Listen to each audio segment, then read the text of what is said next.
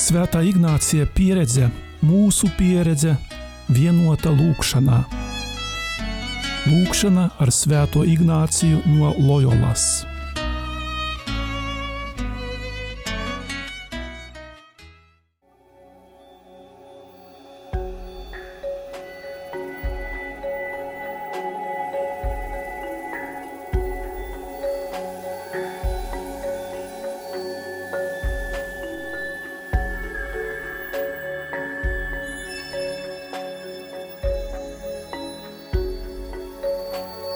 Dargo radio Marija klausītāji!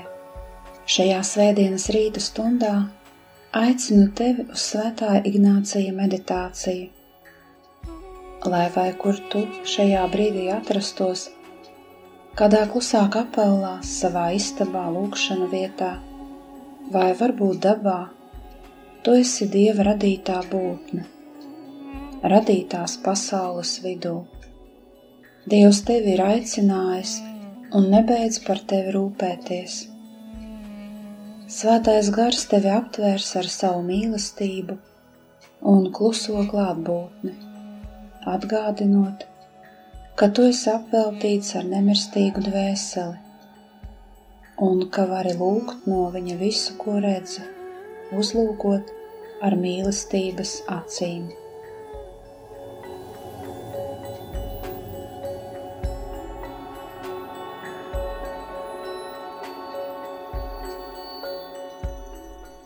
Uzsākot šo meditāciju, nostājies Dieva priekšā, apzināties Viņa klātbūtni, esi šeit un tagad kopā ar Dievu. Lai Viņš tev dāvā pestīšanu un tiesības būt par Viņa bērnu, lai Viņš uzlūko žēlīgi visus savus mīļotos bērnus, lai dāvā tiem patiesu brīvību un mantojumu mūžībā. Lūdzu viņu saviem vārdiem, žestiem vai dziļu klusumu.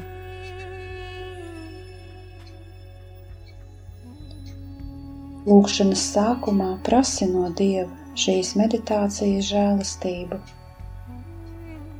lai patiesi mīlētu, pazītu un dzīvotu pēc Dieva vārda.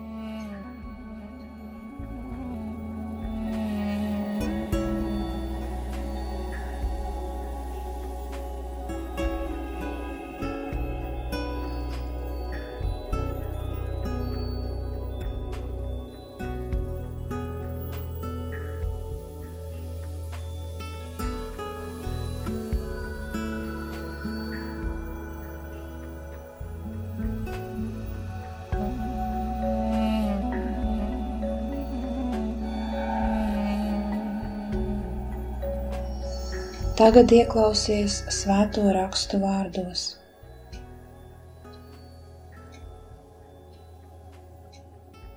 Trešajā dienā bija kāzas kānā Galilejā, un Jēzus māte bija tur. Bet arī Jēzus un viņa mācekļi bija aicināti kāzās.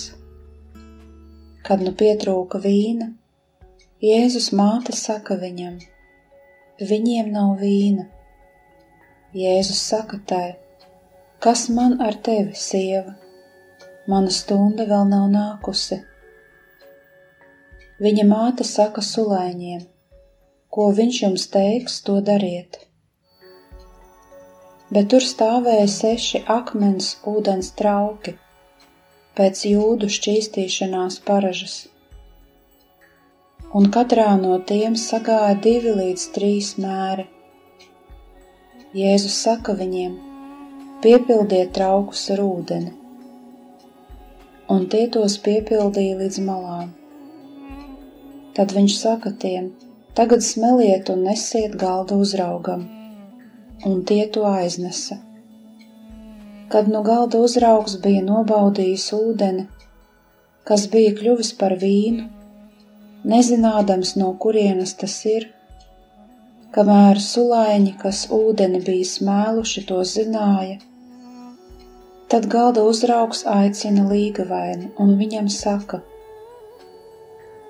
Ik viens cilvēks pa priekšceļu priekšā labo vīnu, un kad viesi ieskurbuši mazāk vērtīgo, bet tu labo vīnu esi pataupījis līdz šim.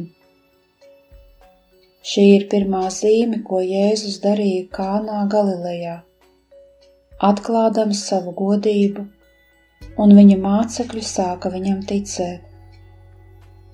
Pēc tam viņš gāja uz Kafarnaumu. Viņš, viņa māte, brāļi un viņa mācekļi. Tur palika nedaudz dienu.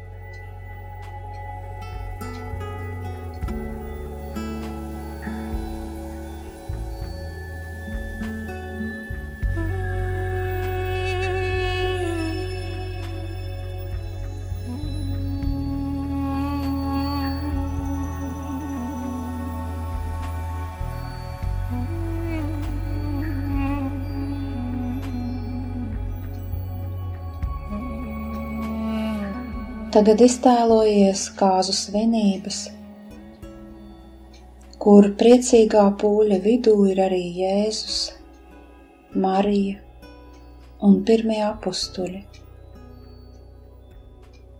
Pievērs uzmanību, kā Marija svinību laikā rūpējas par to, lai kāzām nekā netrūktu, lai viss būtu tā, kā pienākas lai pietiktu ēdiens un arī dzēriens.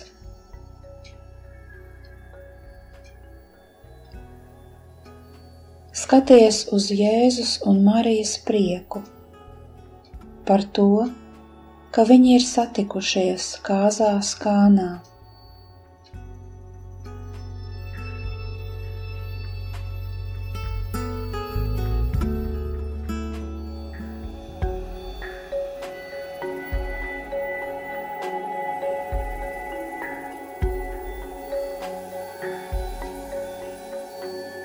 Jēzus un Marija tiek uzaicināti uz kāzām. Ieskaties viņu priekpilnajās acīs. Skaties, cik viņi ir sirsnīgi uzņemti. Lūk, Jēzus, kā viņš runā ar savu māti.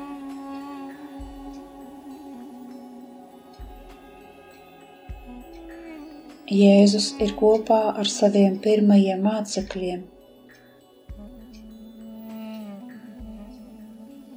Var iztēloties, kā viņš par tiem priecājas, ka ir gandarīts, kā viņš tos katru pēc kārtas stāda Marijai priekšā. Arī tu vari nostāties starp viņiem. Vai arī tevi, kungs, stāda priekšā Marijai kā savu mācekli?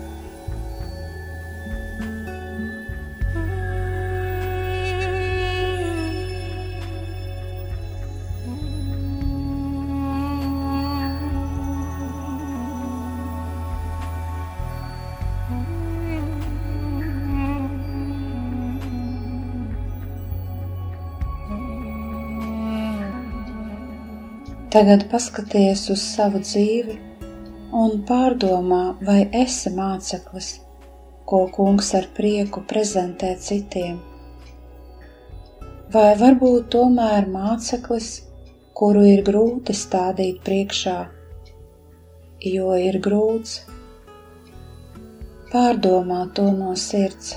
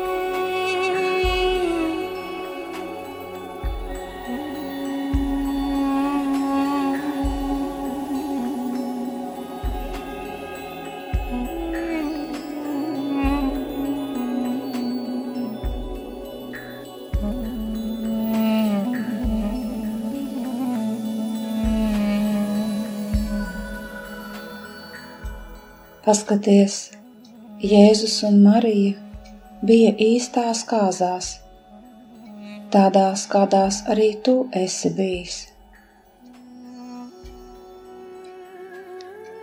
Vai tavos priekos un izklaidēs, dejās, ir arī viņiem vieta? Atceries, kā tu pavadi savu brīvo laiku, savu atpūtas un viesošanās laiku kā viņi jūtas tajos brīžos kopā ar tevi.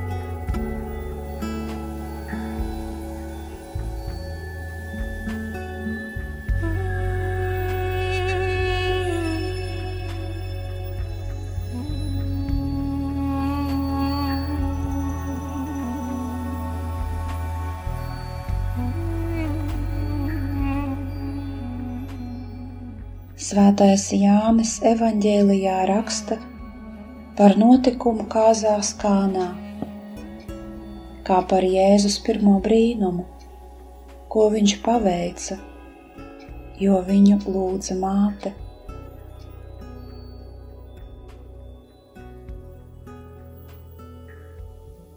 Tas nav vienkārši atgādinājums. Tāpat Tas notikums nav tikai Marijas iejaukšanās vai aizbildniecība. Palūkojies, cik viņa ir jūtīga un uzmanīga. Varbūt arī tu vari šo pielāgot savai dzīvei. Atceries kādu konkrētu līdzīgu situāciju.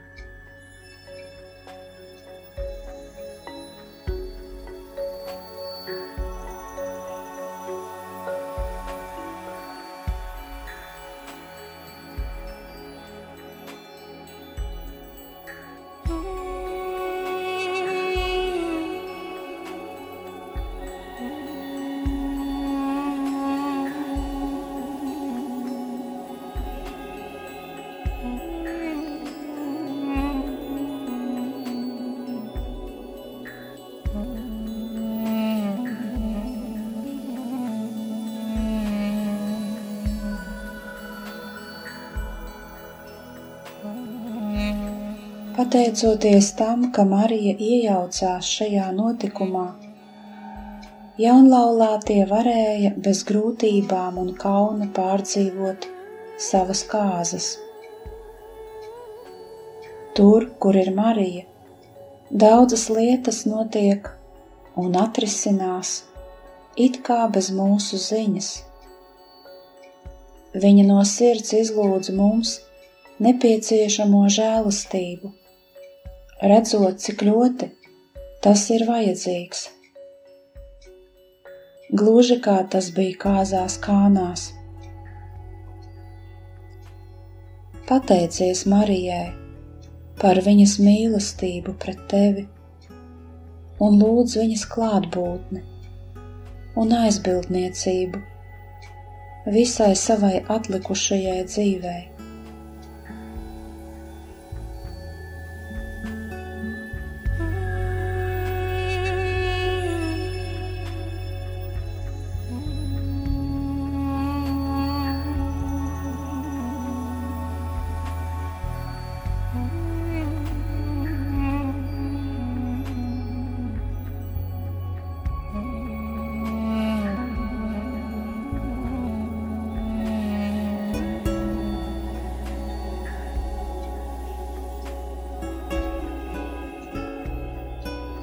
Kāds svētais ir teicis, ka mūsu lūgšanas nereti ir kā sapuvis ābols, pilnas sautības un netīru domu. Bet, kad nesam tās pie Marijas, tad ir tā, it kā mēs viņai, kā karalienei, dotu savu pieticīgo un samaitāto upuri, lai viņa ar savām rokām to nodotu tālāk karalim. Un vai gan karalis, kas pats izvēlējās un ļoti mīl savu karalieni, nepaņems šādu upuri no viņas rokām? Brīdi apdomā šo trāpīgo līdzību un padomā, kas var noderēt tev, tavā personīgajā dzīvē.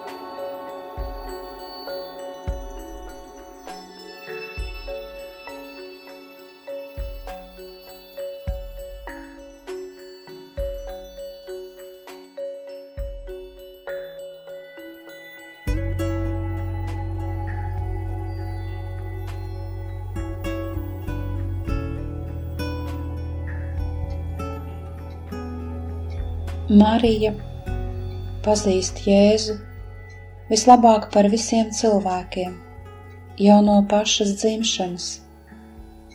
Un lūk šie vārdi: Dariet visu, ko Viņš jums liks. Tie apstiprina to, cik labi viņa pazina kungu. Dariet visu. Nozīmē dariet īpaši to, kas liekas neprātīgs, nepamatots un grūts.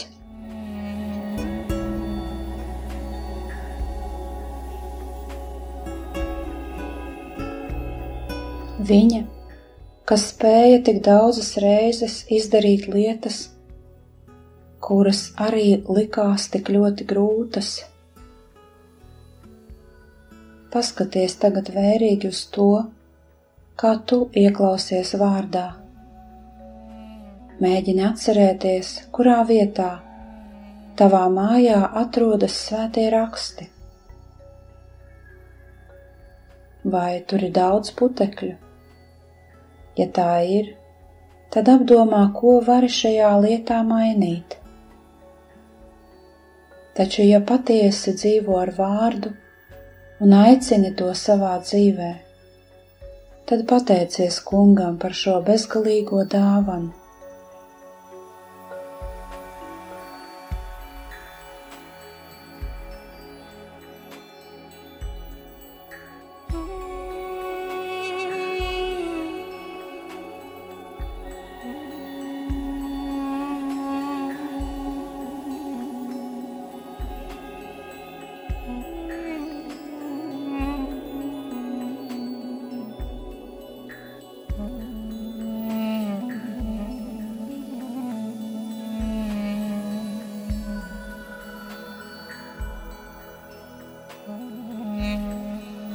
Daudzi svētie savās dzīvēs atkārtoja: Kungs dari visu, par ko runā.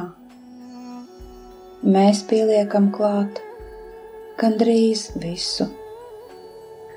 Padomā, kādās situācijās izskan tavējais gandrīz visu, un lūdz Dievmātē palīdzību, lai varētu realizēt visu.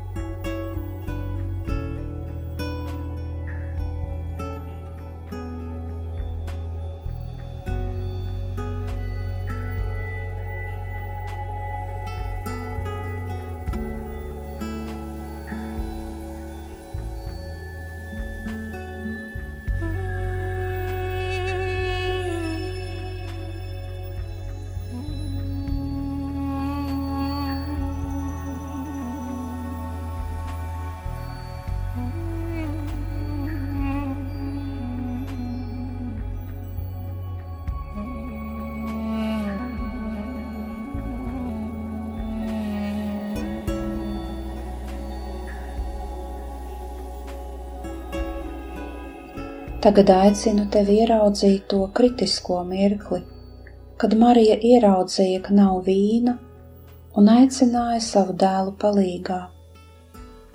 Ieklausies viņu dialogā. Jēzus māte saka viņam, viņiem nav vīna. Jēzus saka tai, kas man ar tevi, sieva, mana stunda vēl nav nākusi Ievēro, kā Jēzus apdzēš Mariju. Kā tu reaģētu uz šādu piebremzēšanu? Iejūties brīdi šajā situācijā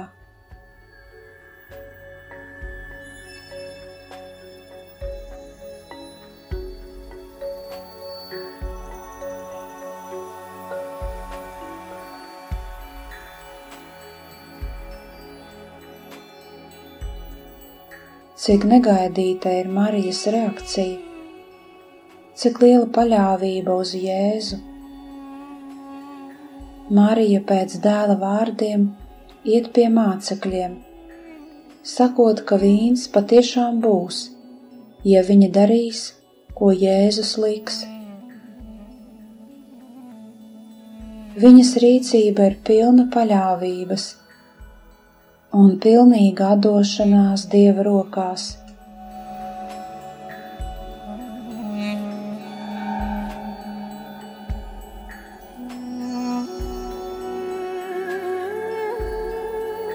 Marija ir sieviete, kas nepalaiž vaļā. Viņa ir konsekventa rūpēs par cilvēku. Jēzus viņu virza un viņa iet tālāk ticot, ka vīna nepietrūks. Uzticas, riskējot par savu autoritāti.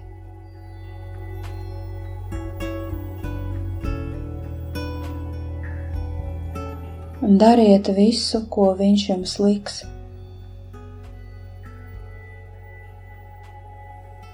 Tas ir vienīgais teikums, kuru saka Marija Jāņa evaņģēlijā, un vienīgais visos evaņģēlijos, kur viņa jebkad uzrunā cilvēku.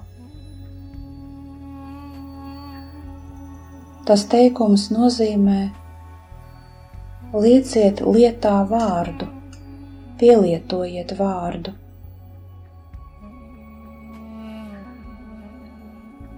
Arī tu esi aicināts izmēģināt Marijas instrukcijas savā dzīvē. Uzticies Jēzus vārdam, jo uzticēties nozīmē pielietot. Ar šo savu teicienu Marija aizdedz kalpu sirdis attieksmē pret Jēzu.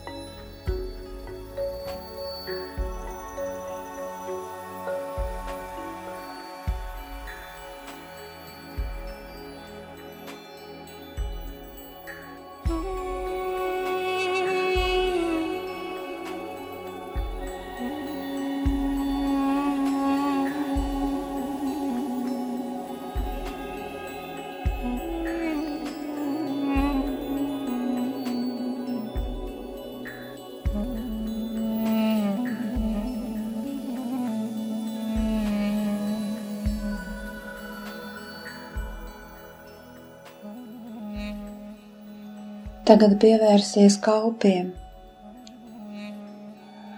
kas Jēzu redz pirmo reizi, bet viņš tiem liek lietraukos ūdeni lielos apmēros.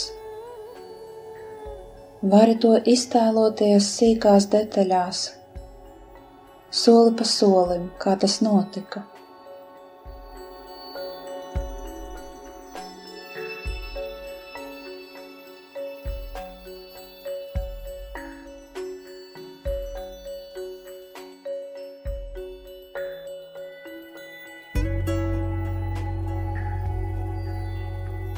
Jēzus saka kalpiem, lai tie ielē traukos ūdeni.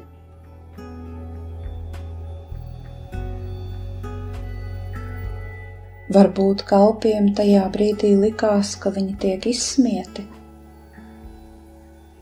Tik lieli trauki, tik daudz ūdens, kāzu vidū, priekš kam?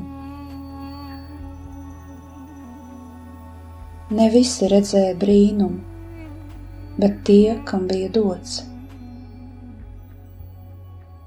Tas ir līdzīgi kā piedalīties svētajā misē ar lūkšanas nodomu par dziedināšanu. Daudzi cilvēki piedalās šajās lūkšanās, bet ne visiem ir ļauts redzēt brīnumu Varam teikt par kāzām kānās, ka brīnumu redzēja tie, kas pazina Mariju. Paskaties, kāda ir Marijas klātbūtne tavā dzīvē. Vai tu viņu pazīsti?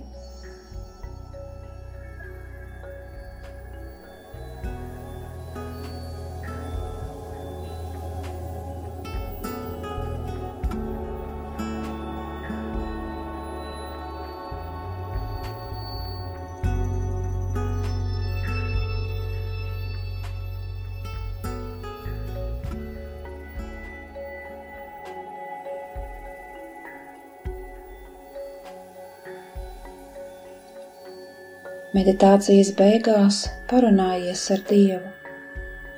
Saki viņam, kas tev bija svarīgs šajā lūkšanā, ko saprati, kas bija grūti, un pateicies par saņemtajām dāvanām.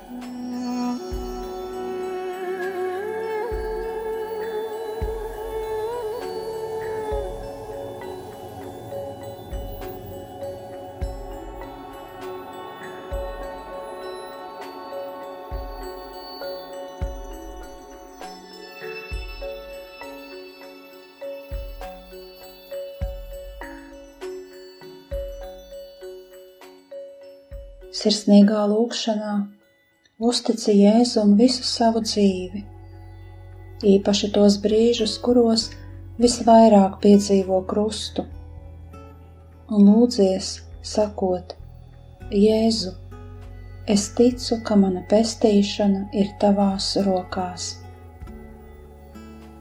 Jēzu, es ticu, ka mana pestīšana ir tavās rokās.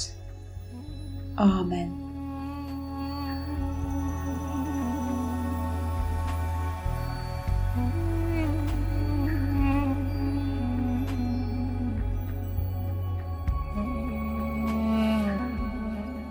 Kopā ar jums bija Euharistiskā Jēzus kongregācijas māsa Brigita.